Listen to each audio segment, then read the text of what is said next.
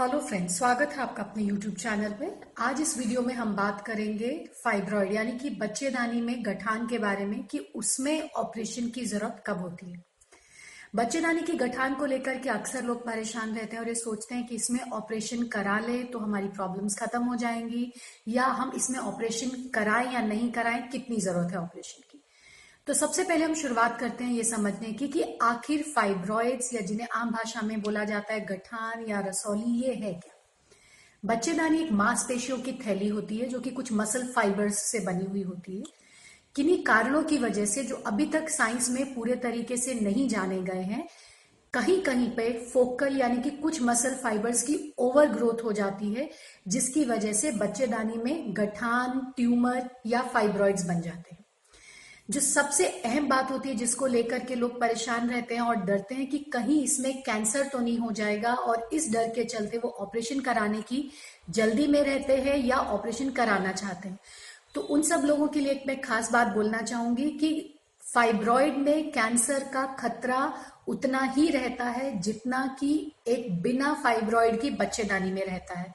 यानी कि फाइब्रॉइड किसी भी तरीके के कैंसर को बहुत सिग्निफिकेंटली या सिग्निफिकेंटली बढ़ाते ही नहीं है। तो ये सोचना कि इसमें कहीं कैंसर तो नहीं हो जाएगा, जैसे ही फाइब्रॉइड पता चले उसे निकाल देना चाहिए, कि बहुत गलत बात है, इसमें कैंसर का कोई सिग्निफिकेंट रिस्क नहीं होता है, ये एक बिनाइन ट्यूमर होता है। अब बात आती है कि आखिर कब फाइब्रॉइड्स में सर्जरी की ज़रूरत पड़ती है। केवल वो फाइब्रॉइड जिससे हमें परेशानी हो रही है उनमें ही सर्जरी की ज़रूरत होती है। बाकी के फाइब्रॉइड्स जो एसिम्टोमेटिक है, यानी कि जिससे आपको कोई लक्षण नहीं आ रहे हैं, आप किसी रूटीन चेकअप के लिए गए या किसी और समस्या के लिए आपने अपना अल्ट्रासाउंड कराया या चेकअप कराया और उसमें डायग्नोस हुआ कि आपके यूट्रस में फाइब्रॉइड है तो बिल्कुल टेंशन मत लीजिए। आप बेफिक्र रहिए, आप इन फाइब्रॉइड्स को छोड़ सकते हैं। ज़रूरत होती है तो सिर्फ़ इतनी कि आप टाइम टू टाइम अपना चेकअप कराते रहिए जानने के लिए कि कहीं ये फाइब्रॉइड्स साइज़ में इंक्रीज तो नहीं हो रहे हैं। फाइब्रॉइड्स में सर्जरी की ज़रूरत पड़ने, पड़ेगी या नहीं, वो डिपेंड करती है कुछ चीज़ों पे। उन चीज़ों को एनालाइज करके देखा जाता है कि फाइब्रॉइड्स सर्जरी मांग रहे हैं या नहीं।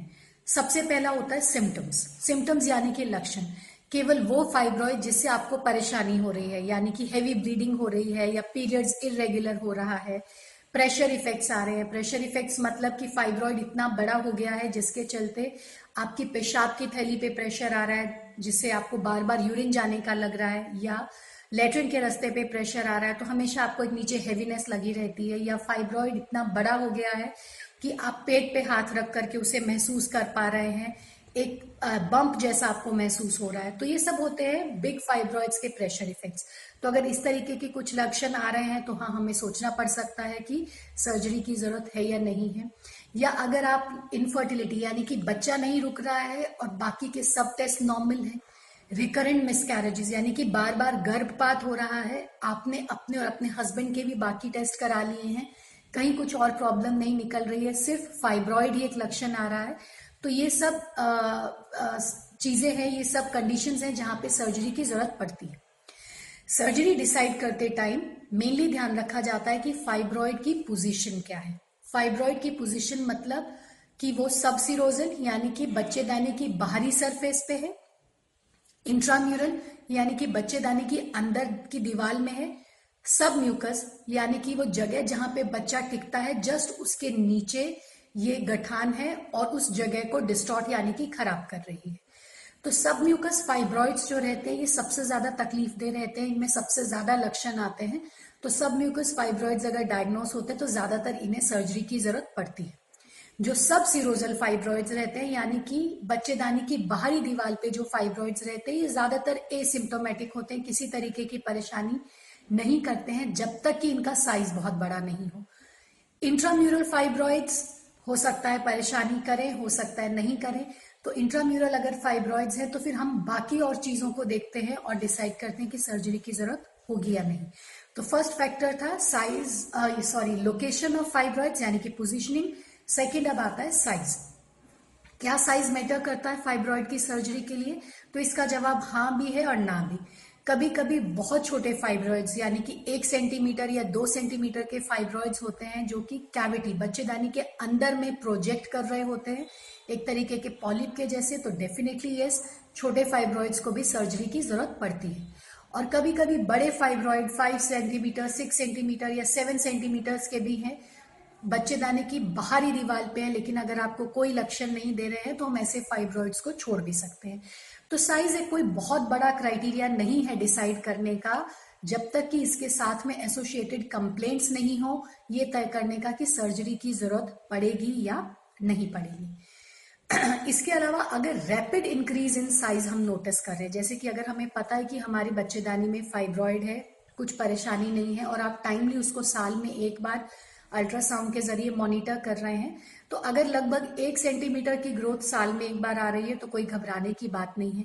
लेकिन अगर ज़्यादा ग्रोथ फाइब्रॉइड्स दे रहे हैं या ऑब्जर्वेशन के टाइम पे वो साइज़ के साथ में अब आपको तकलीफ़ भी होनी स्टार्ट हो गई है तो डेफिनेटली यस, हमें सर्जरी की ज़रूरत पड़ेगी। तो अगर हम इसे कंक्लूड करना चाहते हैं तो ये जो एक मोटी मोटी बात है समझने की, वो ये है कि फाइब्रॉइड्स में कैंसर का कोई एडिशनल रिस्क नहीं होता है तो कैंसर से घबराने की बात नहीं है। हर तरीके के फाइब्रॉइड को सर्जरी की ज़रूरत नहीं होती है। इनफैक्ट ज़्यादातर फाइब्रॉइड्स एसिम्टोमेटिक होते हैं, उनसे हमें कोई परेशानी नहीं होती है। हम उसे इजिली छोड़ सकते हैं। और वो फाइब्रॉइड जिससे हमें परेशानी हो रही है, उनमें से भी काफ़ी हद तक चीज़ों को हम लोग मेडिकली यानी कि बिना सर्जरी के मैनेज कर सकते हैं।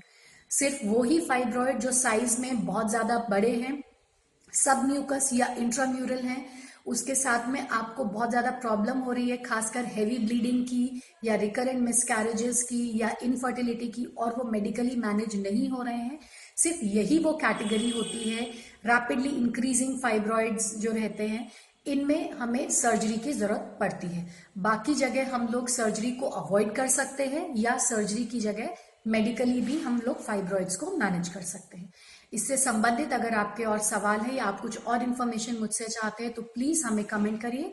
हम टाइम टू टाइम उन टॉपिक्स पर भी वीडियो बना करके आपकी क्वेरीज का आंसर देने की कोशिश करेंगे। Thank you